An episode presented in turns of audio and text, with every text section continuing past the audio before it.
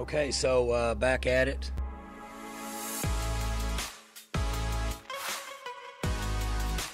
We are back at it. Welcome back to another edition of the Pistols Firing Podcast. I am Carson Cunningham, fresh off a trip to Mexico, joined as always by Colby Powell. And Colby, I feel like I've missed about 10 different storylines to hit on, so we're going to try and get through all of them today. Yeah, there's been a lot happen. Happy late birthday to you. Sounds like you had fun down in Mexico.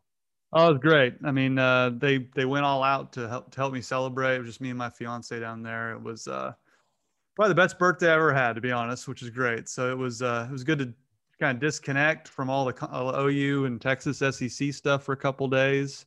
I did kind of keep tabs on what was going on with that in Oklahoma State a little bit via Twitter and stuff, but it was a good time. And I come back tan, rested, and ready for football season, just 31 days away. So before we get into all those topics, let's hear from Chris's University Spirit, your one-stop cowboy shop. Be sure to shop at ChrisUniversitySpirit.com. I mentioned it, just 31 days until kickoff for Oklahoma State. I know this conference realignment talk is going to be going on throughout the season, but football season is basically here. The countdown is on. So get over to Chris's, get your gear for this season. I think Boone Pickens is going to be packed after – we had to keep it kind of low numbers with COVID and everything, but I think we're going to see, unless this Delta variant comes up, that's a whole other discussion. But be sure to stop by Chris's if you're in Stillwater, or just shop online at ChrisUniversitySpirit.com. All right, Colby, let's start with Mike Gundy, who we heard from while I was gone with Marty Smith. He got in depth about what he thinks the future is for college football. He spoke even more about it when he was inducted into the Oklahoma Sports Hall of Fame, which is a big deal that Mike Gundy was inducted. It was great for him, great for his family. But he kind of hit on some things that I think are true, in that he said, don't worry about Oklahoma State. I think Oklahoma State absolutely should worry, but he's right in that they have a great football program, a great product to deliver to TV.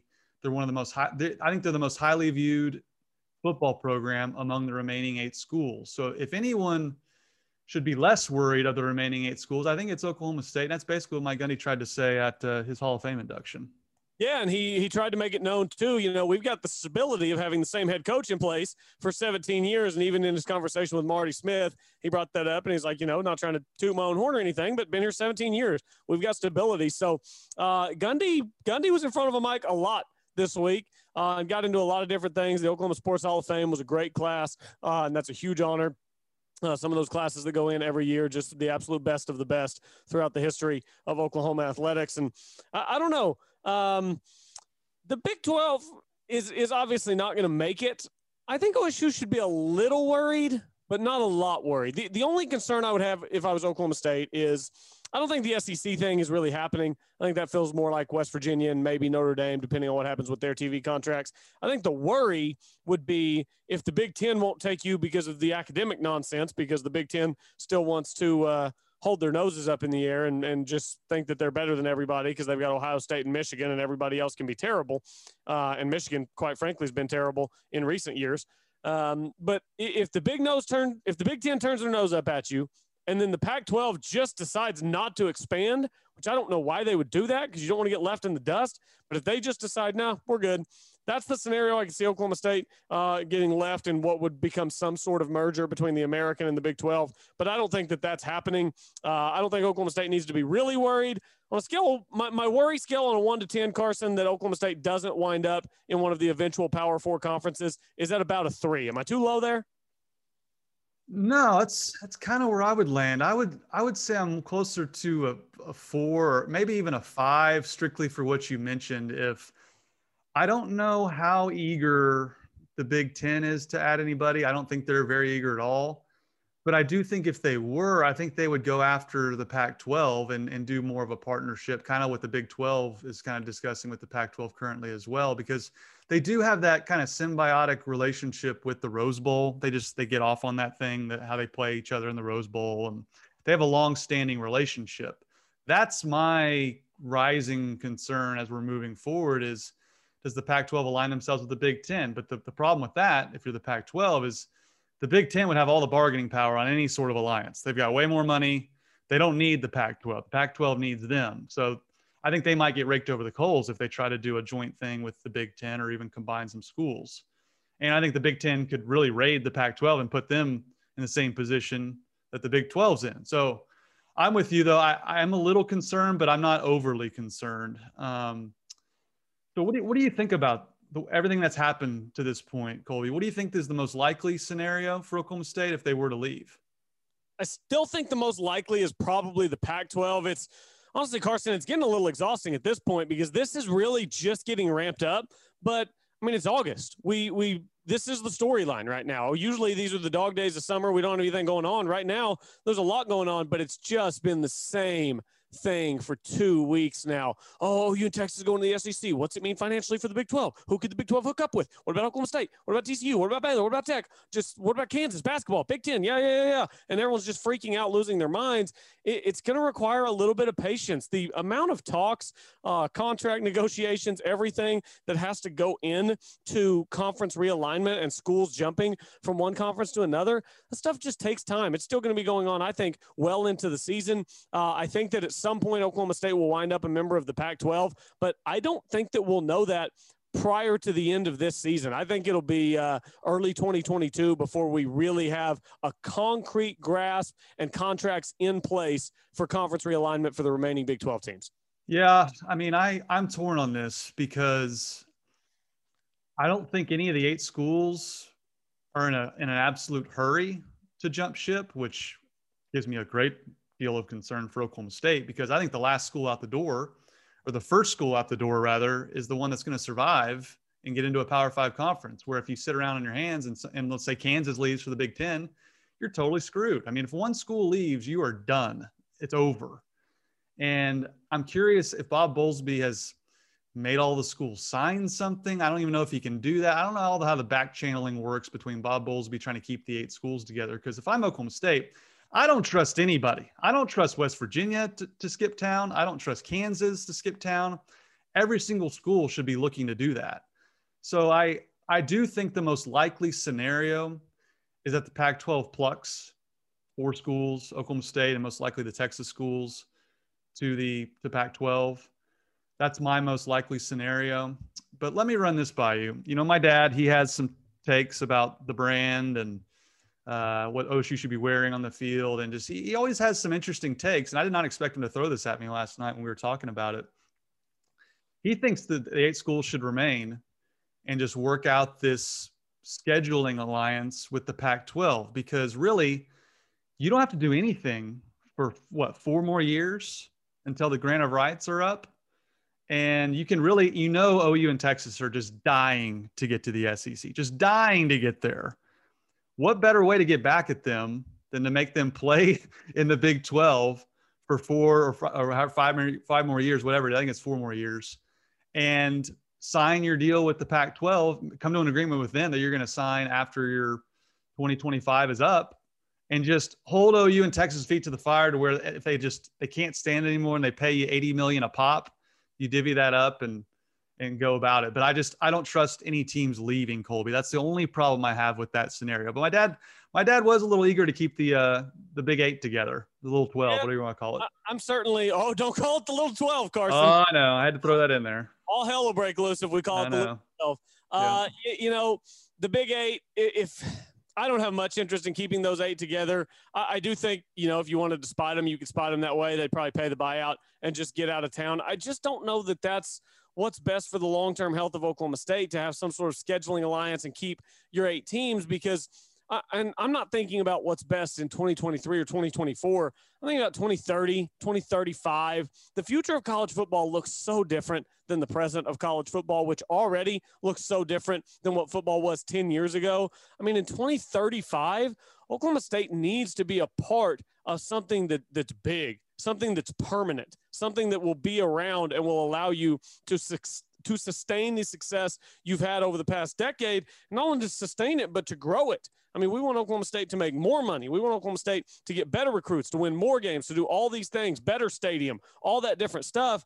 And I just don't know that keeping the 8 schools together and getting a scheduling alliance with another conference really accomplishes what you want it to for 10, 15, 20 years down the road. I will say in the interim for the next 4 years, it'd be hilarious if they stuck together and OU and Texas either had to fork over the $80 million apiece, which is probably what would happen, or play in this conference for another 4 years.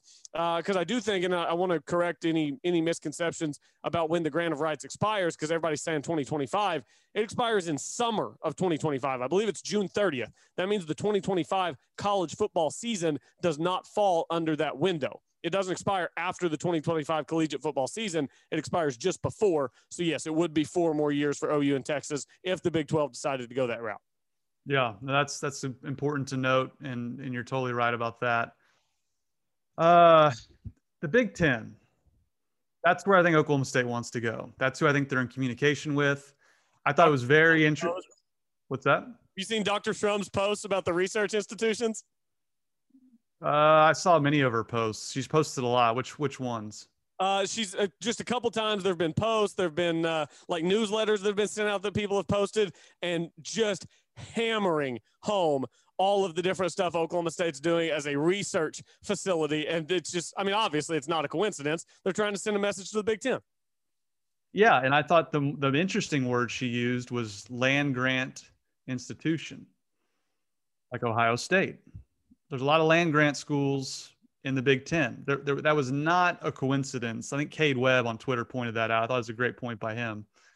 That is not a coincidence that she threw that in there. That's where they want to go. That's where they're positioning themselves to go.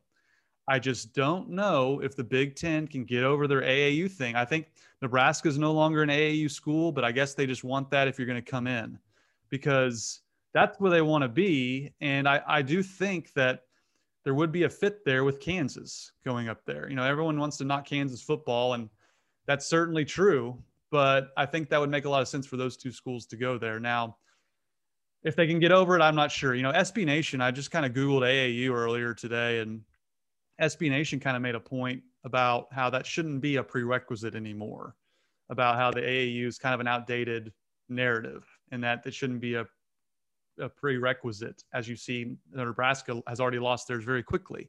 So I do wonder what those conversations are like between Dr. Schrum, Chad Weiberg, and the Big Ten representatives, because I do believe those conversations are occurring. And, you know, everyone just says it's a pipe dream and there's no chance it could happen. I don't think I agree with that.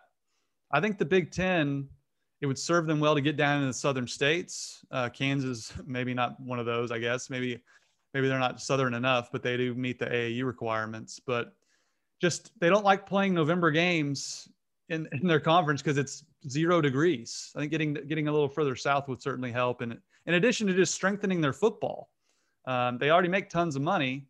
I don't know how much Oklahoma State brings to the TV revenue. That's the big question that Oklahoma State's going to have to answer with their representatives. Yeah, I think the Big Ten, the AAU stuff, the Big Ten, we all know, they like to walk around with their noses in the air. They like to think that they are absolutely 100% unequivocally better than everyone else. And that is what led them to add a school like Rutgers to the conference. Rutgers. Doesn't bring you much, but boy, they got that AAU. Oh, they're up there in Jersey. Let's bring Rutgers in. I don't know. The Big Ten, I don't think is a pipe dream. I do think it could be realistic if someone in the Big Ten office would just stand up and say, guys, what are we doing here? It is 2021. College football is a $1 billion industry, and you're still determining who we bring into this conference based on some AAU accreditation that some committee somewhere decides whether you meet the requirements as a research institution. And that's what we're basing our conference membership on in the year 2021 with all the money that is now being thrust into collegiate athletics. It's just, somebody in that room needs to stand up, and just common sense has to prevail for the Big Ten. I don't know that it will, though. I think that they are very set in their ways, and I think that they really like being able to walk around with their noses in the air like they're better than everybody. Well, that's where I think it's changed quite a bit. You know, 10 years ago, they acted like they wouldn't have taken Oklahoma because they're not an AAU school. In 2021, the Big Ten would absolutely take Oklahoma for what they bring to television and ratings and all those things. So I think that's why I think it's a little outdated. And this is where I think Oklahoma State really needs to hammer home the point that they bring in eyeballs. You know, I thought Stuart Mandel's article from The Athletic was completely misleading on the ratings for other schools not named Oklahoma and Texas. It was a very skewed article, didn't display all the facts. Adam Lunt's done a great job about this. Marshall Scott has done a great job about this, kind of illustrating that people watch Oklahoma State football games. And that's how OSU is going to convince the Big Ten if they're going to. And I looked it up myself, Colby. I just kind of wondered, you know, Big Ten's got big stadiums, big attendance numbers. We all know those things. I looked up just the national attendance leaders. And OSU was like 27, 26, 28 in that realm in total attendance and an average attendance. Like, this is not bringing in Kansas football with a half-empty high school stadium. You're bringing in a state-of-the-art Boone Pickens stadium full of fans. It's a great destination for a Big Ten school to come for a road game. So I do think Oklahoma State has something to offer in terms of the TV dollars and attendance and just being a big-time football program. And so I think those facts and figures to me were very important and something they'll have to bring to the table. Yeah, I would not have guessed that Oklahoma State was in the top 30 in attendance because the stadium just isn't very big. But you think about it, I feel like when people think about big collegiate football stadiums, everybody immediately defaults to the Big House and Alabama, Tennessee, Penn State, some of these huge stadiums across the country. I mean, seeing where Oklahoma State falls on the list puts it in perspective. There just aren't a ton of those. It's not like there's 100 stadiums out here nationally that are putting 90,000 people a week in the seats. Very few. There are a handful of programs around the country that can put more than 80,000 in the seats every Saturday. And Oklahoma State at 55,000 being in the top 30 of attendance, that surprises me. But I mean, whenever you look at the big picture, look how many teams are in Power 5 conferences, and then think about how many stadiums in those conferences actually hold more than 50 or 60,000 people. It's not that many. So yes, I also think Oklahoma State has something to offer. I just think that someone in the room in the Big Ten offices needs to step up and say, we've got to stop with the AAU stuff. And just real quick, just because I saw this story on Twitter, it's somewhat of interest to the conversation we're having just about how the landscape of collegiate athletics is changing and what it's going to look like 10, 15, 20 years from now. Just this year, Notre Dame, which has this huge deal with NBC that they've had forever, Notre Dame's home opener against Toledo will not be televised on NBC, Carson. It will be streamed on Peacock. How about that for Notre Dame's home opener? Wow. That reminds me of trying to watch Oklahoma State on ESPN3 last year, or ESPN Plus is what it's known as now. 2 years ago when ESPN put the OSU Kansas State game that Chuba Hubbard ran for 1,000,000 yards and had 290-yard touchdowns. How about when they put that conference game on ESPN3? Yeah, and that's another thing that bothers me about, you know, where OSU stacks in TV ratings. They got thrown on ESPN Plus a bunch last year, where games that would have been rated – higher than some of their contemporaries that week of the schedule. So it's very misleading. And I think it's on Chad Weiberg to really just beat the Big Ten over the head with it on where they rank in the TV ratings, because they're up there. People watch Oklahoma State. Mike Gundy said, we're a fun team to watch. We have a great product. And so I do want to ask you this, Colby. And, you know, Barry Trammell wrote about the TV ratings as well. And he's adamant that OSU should keep Bedlam because it would be a good bargaining chip for the conferences they would be trying to join. And I don't disagree with that.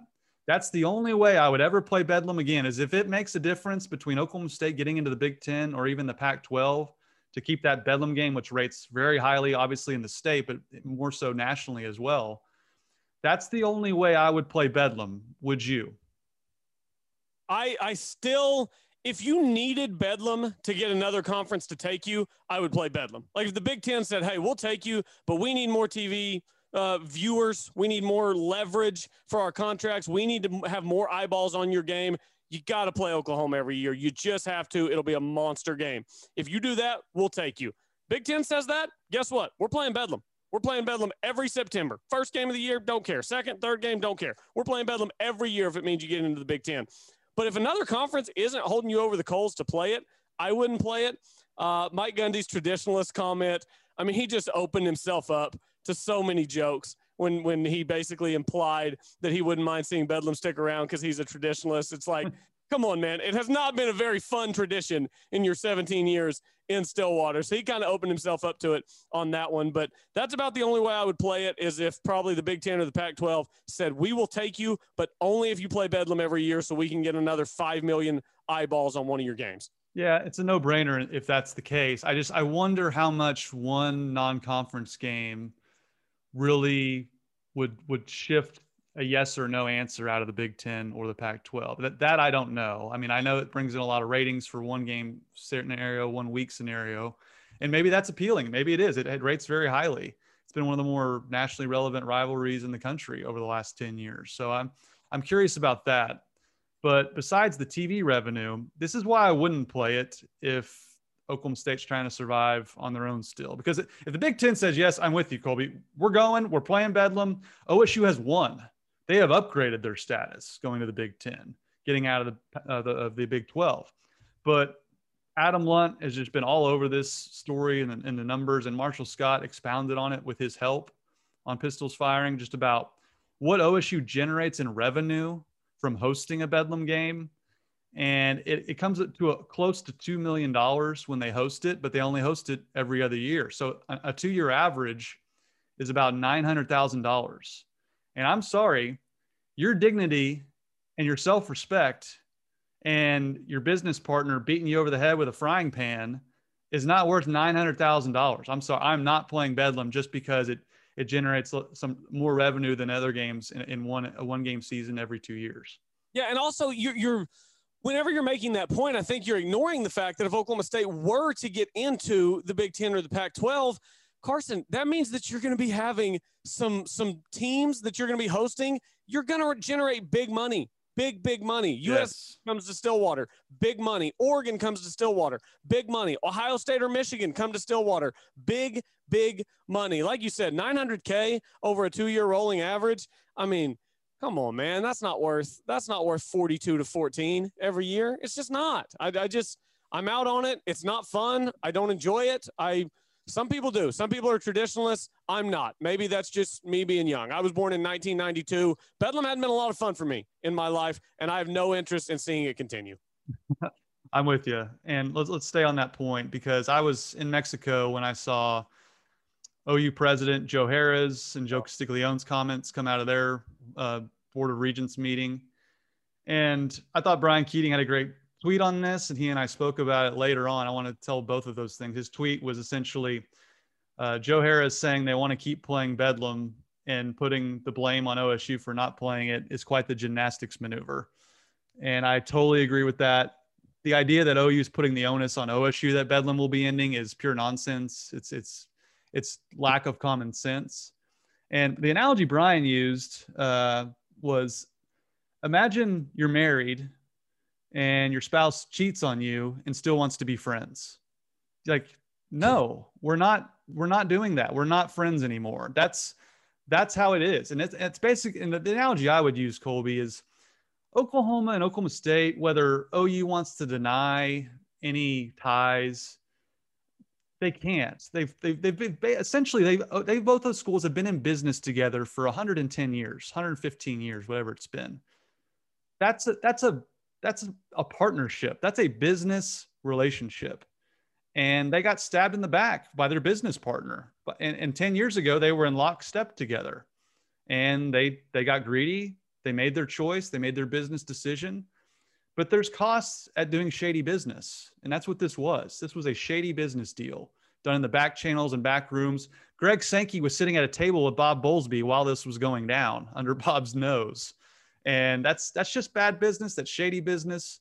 So OSU should absolutely not play this game unless they land in a Power 5. That's exactly the way I feel about it. Yeah, I mean, the way that OU came off to me last week, I thought that they were very much trying to restructure the conversation and paint themselves as the good guys. Like, oh, no, I know we're leaving, but we still want to play, y'all. It's a great in-state rivalry. And I thought it was really an attempt to paint themselves as the good guys and put the onus back on Oklahoma State. Like, we said we still wanted to play them. What are they mad at us for? It's like you said, look, I don't blame somebody for going and taking the money. You want to go take the money, go take the money. I'd have done the same thing if I was in OU shoes. But you can't expect everybody that you're leaving behind you as you just torch the bridge on your way out the door. You can't expect all the people that you left on the other side of the river to come swimming across to greet you on the other side. Are you kidding me? You want to go play Alabama and get the money? Go play Alabama and get the money. I'd have done the same thing. But guess what that means? That means we're no longer friends. Have fun. Enjoy it. Hope it's worth it. Yeah, I also heard an analogy from Adam Lunt, who's getting a lot of shout-outs on this podcast. He's been doing a great job. He equated it to being at a bar with one of your friends or acquaintances, if you want to say they're just acquaintances and not friends. He sucker punches you from behind, and you're expected to just get up, dust yourself off, and hold the door open for him as he leaves. Like that's essentially what OU is asking Oklahoma State to do, or, you know, pay for their Uber ride too on their way home. That's essentially what OU is asking you to do. It's not realistic. It's bad business. It's their business. They're gonna profit off this big time, and it's a great move for them. But there's costs of doing bad business. That's totally how I feel about it. Another bit of news that came out, I think today, from Bill Haston, Tulsa World, is Chad Weiberg has admitted that the OSU's football stadium is likely to do an upgrade. He says, quote, "If you're standing still, you're falling behind." And Haston says he's exactly correct. Before this end of this calendar year, I expect significant announcement regarding OSU football / amenities. Such a play would bolster Oklahoma State's position as a candidate for Pac-12 or Big Ten membership. Get after it, Chad Weiberg. Build up the Boone. Love it. This quote is so good from Chad Weiberg. If you're standing still, you're falling behind. That is so true in collegiate athletics. In many aspects, that quote is so true. Announce a huge renovation, upgrade, additions to Boone Pickens Stadium, to all the facilities, and show it to the Pac-12 and Big Ten and say, look, we are here for the long haul. We want to be around. We want to be a player. We want to continue to grow. And away from Oklahoma, Oklahoma State could maybe even grow to heights that they haven't been able to reach in the shadow of the crew down in Norman. So I love it. I hope it gets announced. It's to the point now where it is a race. It is an arms race in college football. Kirk Herbstreit said it last week. It's an arms race. It's about the money. It's about what you can show your worth is in the long term. And Oklahoma State upgrading the facilities, throwing a bunch of money into it, that money's going to come back tenfold if Oklahoma State can position themselves in the Big Ten or the Pac-12 and lock up long-term stability for these massive TV deals that are going to be making their way through college football over the next 2 decades. Well, it's certainly time for Chad Weiberg to strap up his orange cowboy boots like Mike Holder liked to wear and put on his fundraising pants, because – I think that's going to be a huge bargaining chip for him with donors. Is, you want to get out of this league? You want to go to the Big Ten? You want to go to the Pac-12? Work up some dough so we can upgrade our stadium and put us on the same level as some of the schools in those conferences. And, you know, Chad does have a background in fundraising, and I think he'll do a good job with that. But it's become a greater issue than just we need to update our stadium after 12, 13 years. It's become an issue of, are we going to survive? Those are the stakes. So I fully expect him to round up some of the boosters and fundraisers. And I know they're making a ton of money as well. I've talked to some people in Stillwater off Boone Pickens' estate. I think they're making a boatload of money. And maybe that's a bargaining chip with the Big Ten. I have no idea. Maybe they could take less money from a TV deal with the Big Ten in the interim, in the first, several years. There's a lot of ways this can go. And I think that's why you're right, Colby. It's going to take well past this college football season for the dust to settle. But the more I talk about it, the more I think about it, I think the OSU is going to have something to offer the Big Ten. So for everyone saying the AAU thing is just a total blockade, you may be right. I just disagree with that. I think there are some avenues that OSU can use to get there, and certainly with the Pac-12 as well. Can we just say, shout out Boone Pickens, taking care of us from the grave. Shout out Boone Pickens, man. It's amazing. Yeah, unbelievable. Yeah, unbelievable. You would gasp at some of the figures that was being thrown at me, but I'm sure I would. It's I gasp every time I drive by Carson, and every time I go to Karsten Creek, and I'm reminded that he had his childhood home in Texas dug up from the earth and transported to Karsten Creek to be reconstructed right behind number 10 T-Box at Karsten, because that's where he wanted to spend all of eternity, was at Karsten Creek. It's just that's big money. That ain't small money. That's big money. Yeah, and it's incredible. And I do think Mike Gundy, since we're talking about Boone, he seems reinvigorated with the new leadership, with Chad Weiberg. You know, Boone and Holder aren't around anymore. I know they butted heads a lot on a lot of different topics. I get the sense Mike's a little more relaxed, and maybe he is when he says he wants to coach another 8 to 10 to 12 years. Maybe he is telling the truth about that. But I do want to say this. I think it's important to note that I'm really glad Mike Gundy didn't leave. At one point, I kind of wanted him to. I was tired of him flirting with other schools. I was like, Oklahoma State can survive without him. They'll be just fine. But in these times, these shaky times with, you know, the Big Ten, Pac-12, SEC, and all those things, man, it looks good having that captain on the ship. Mike, one of the longest tenured coaches in all of college football, whose record is impeccable.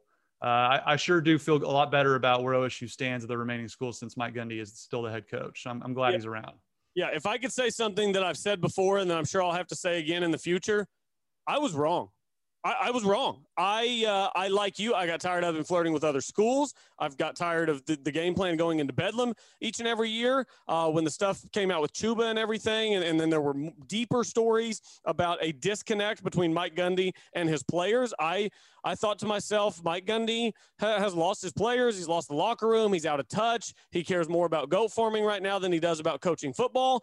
And it kind of seems like he's done a complete 180 since then. And now, knowing what we know now about conference realignment, the idea that Oklahoma State would have some unproven first or second year head coach leading them through this and not knowing what the stability is of the Oklahoma State program, I think that would be a devastating unintended consequence of Mike Gundy no longer being the head coach at Oklahoma State. So knowing what I know now, I feel comfortable saying I was wrong. It would have been bad for Oklahoma State football, and it would have been bad for Oklahoma State athletics if Mike Gundy would have moved on a year or two ago whenever I thought it was time. So I was wrong on that. Big credit to Mike Gundy for doing what he's done over the past year. And he says he wants to coach 8 to 10 to 12 more.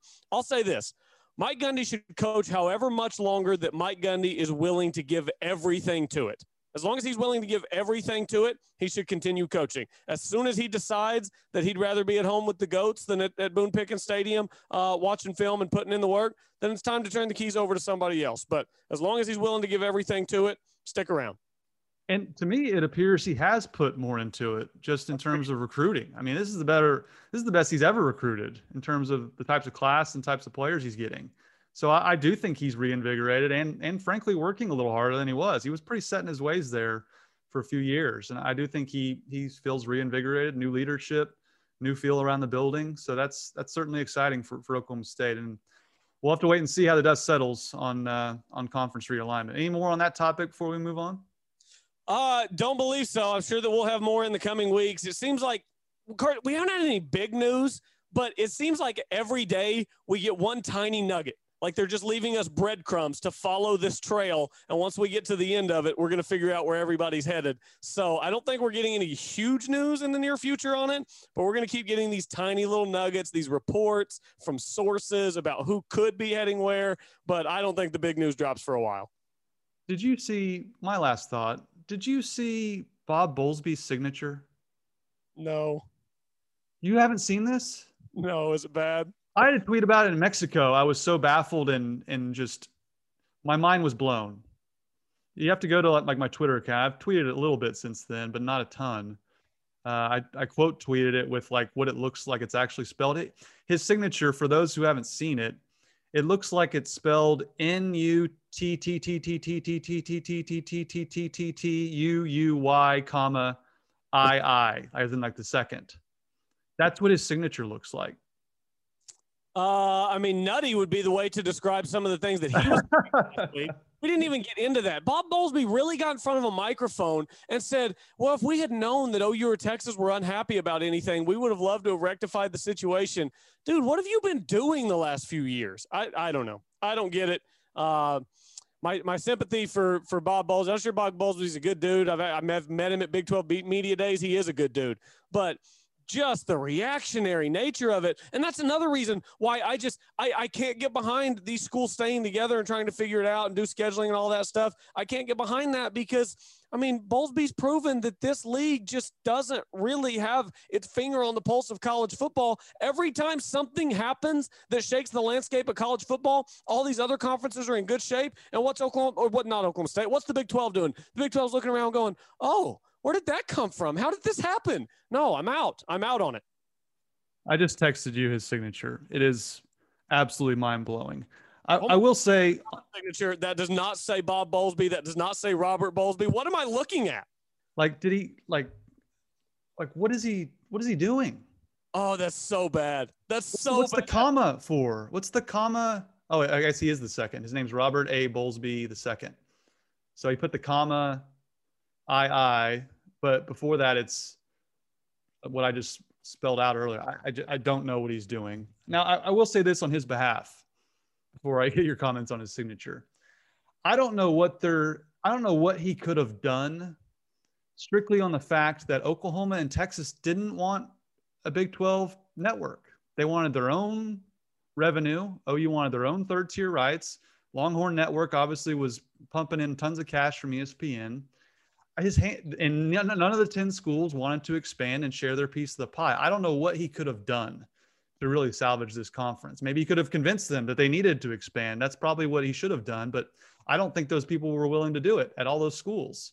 Now, where he screwed up biggest by far that I thought weakened the conference was after the debacle of giving two trophies to Oklahoma and Kansas State, even though they played a round robin and Kansas State won on OU's home field. The very next season, they do the one true champion campaign. We're going to have one true champion. We're going to hand out one trophy. It's all the marbles, round robin. Everyone plays everyone. No one else does that. And what do?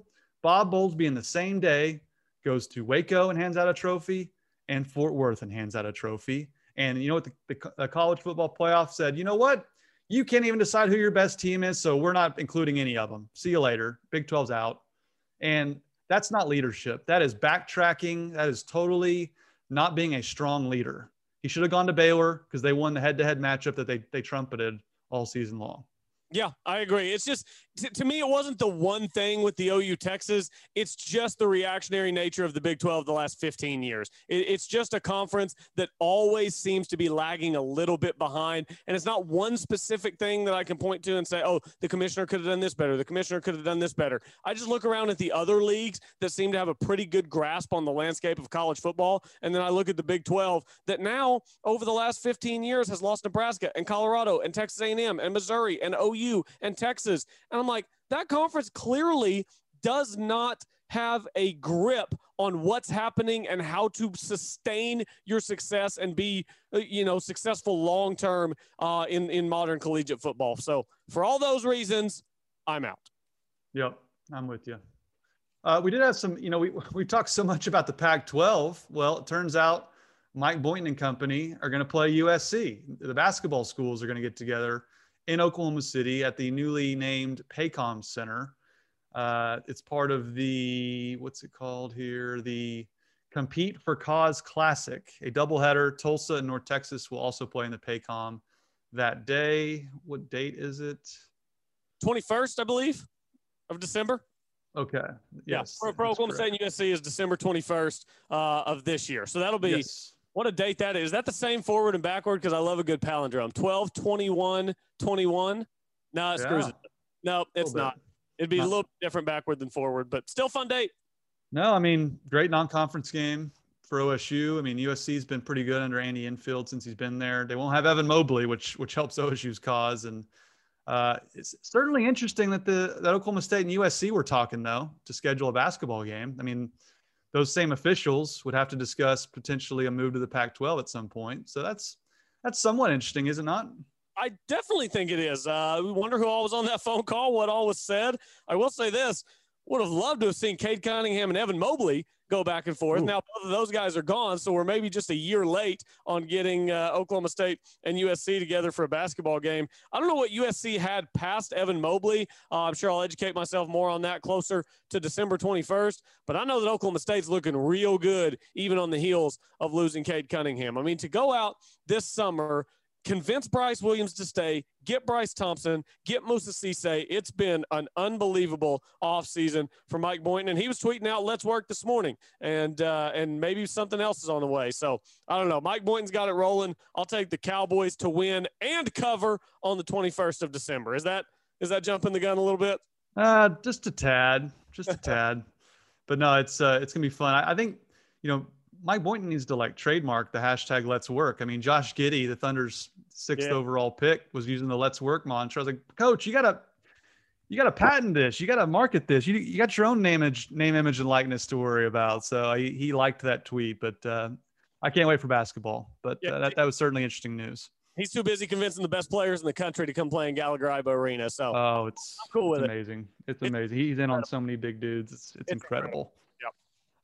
Mason Rudolph will start in the Hall of Fame game. I believe that's on Friday night. Yes, it is. Huh? Thursday at 7. Is that right? Thursday at 7 is what I saw yesterday. So okay. Well, it says Friday on I might have screwed it up now. I think you're right, though. I think the Hall of Fame game's here. I have a Google machine right here. I know. I'm trying to figure it out. Now my computer wants to go. It's Thursday. You're right. So the article I was reading was wrong. So okay. Mason getting the nod over. And he already beat out Josh Dobbs. So he's trying to beat out, I guess, did they pick up Dwayne Haskins, who was just a calamity in Washington. And so what's the deal with Roethlisberger? I've been in Mexico. Is Roethlisberger hurt? He's entering his 18th season. No, it's sitting him for this game. Yeah, I think they're just sitting him. I mean, playing the Hall of Fame game gives you that extra preseason game. I just don't think they're going to run him out there. Roethlisberger's still the guy, barring injury. Now, injury is a very real possibility. We saw it last year with the arm. He's getting older. Big Ben. How do I want to put this? Big Ben has not been the absolute pinnacle of athleticism throughout his career. Maybe has not abided by the TB12 method in the offseason to make sure that his body is totally ready to go for what is now a 17-game regular season. So it's entirely possible that Big Ben does not see all 17 of those games. Mason Rudolph, I think to this point in his NFL career, we can chalk it up as very average. He's been a backup. He's had a couple of good moments. He's had some bad moments, certainly. But he's a fine, serviceable backup quarterback in the NFL. There's absolutely nothing wrong with that. And I have not watched any football in a long time. I like Mason Rudolph. I like the Dallas Cowboys. I'll tune in tomorrow for at least the first quarter or the first half and see what it looks like. Yeah, I definitely will as well. Any football is good with me, so I'm fired up for that. And I am a little surprised with how Mason played, the level of confidence the Steelers are showing in him. He had a pretty big chance to impress with how many games Roethlisberger has missed since he's been there. And he hasn't really done a whole lot to impress, but they did sign him to a 1-year, $5 million extension this past April that keeps him on the Steelers book through 2022. So that's a vote of confidence that they feel confident in him as the backup to Roethlisberger, or even if Roethlisberger's out for the year again, that he's the guy. A lot of times in the NFL, Colby, what your contract says is what the depth chart is. If the guy's making more money than you, he needs to be out there to justify the GM's decisions. So that's at least a vote of confidence from Pittsburgh going into this year. Yeah, it absolutely is. And I still don't know what the ceiling on Rudolph is. I don't know if he can be a starter in the NFL, if he can be a long-term starter in the NFL, but I do know that if you don't ever get opportunities, you don't have a chance to prove yourself. So Rudolph's going to have to be better than he's been so far in his NFL career, but that progression could be there. So be just interesting to see, the arm motion, the arm strength, the decision-making, because that's what's gotten him in trouble sometimes in the NFL. He gets in there and he tries to force a throw that he could make in college. In the NFL, those DBs are just a little bit faster, and they're just in a little bit better position, and some of those don't wind up in the hands of the guys you want them to. So always cheer hard for all former Cowboys, but we'll see what it looks like with Rudolph. Maybe him and Washington will hook up. That'd be fun. That would be fun. We mentioned the Pac-12 and Big 12 getting together in basketball. Well, OSU officials are also talking to a school from the Big Ten. So I'm loving all the cross-sports communication we're having between the conferences. But Oklahoma State and Penn State, it's reportedly so that they're going to duel against each other next year in wrestling. you know, they're just starting this national duels format, and lineup was announced. A lot of the best teams will be there, but notably Oklahoma State and Penn State will not be, because they're likely to just duel each other. They're two of the best programs in the country. And that certainly would be exciting, Colby. And I love that Chad Weiberg's talking to officials in the Pac-12 and the Big Ten. I love it. Keep that phone line going.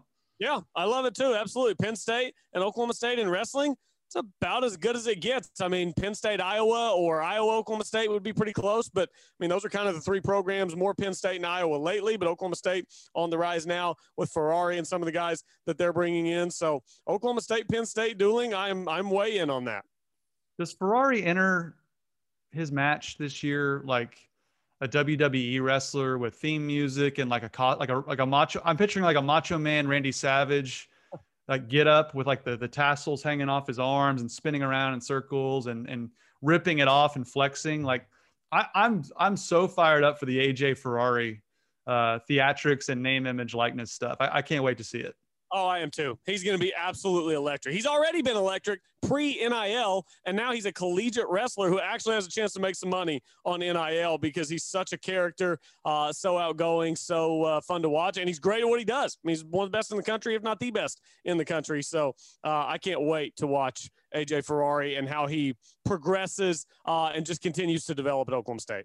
Yep, and we could see Dayton Fix against Roman Bravo Young, who he lost to in the finals at the NCAAs, which would be a huge matchup for fans of wrestling. So that's exciting. The OSU's scheduling well in football, scheduling well in basketball, and wrestling, which will only help them, I believe, should they switch conferences in the near future. So we'll be following that story probably through the entirety of the football season, if not longer. So we'll keep you up to date on that. And Colby, we'll get with you later in the week. That's a lot of good stuff today. As always, Carson, go Pokes.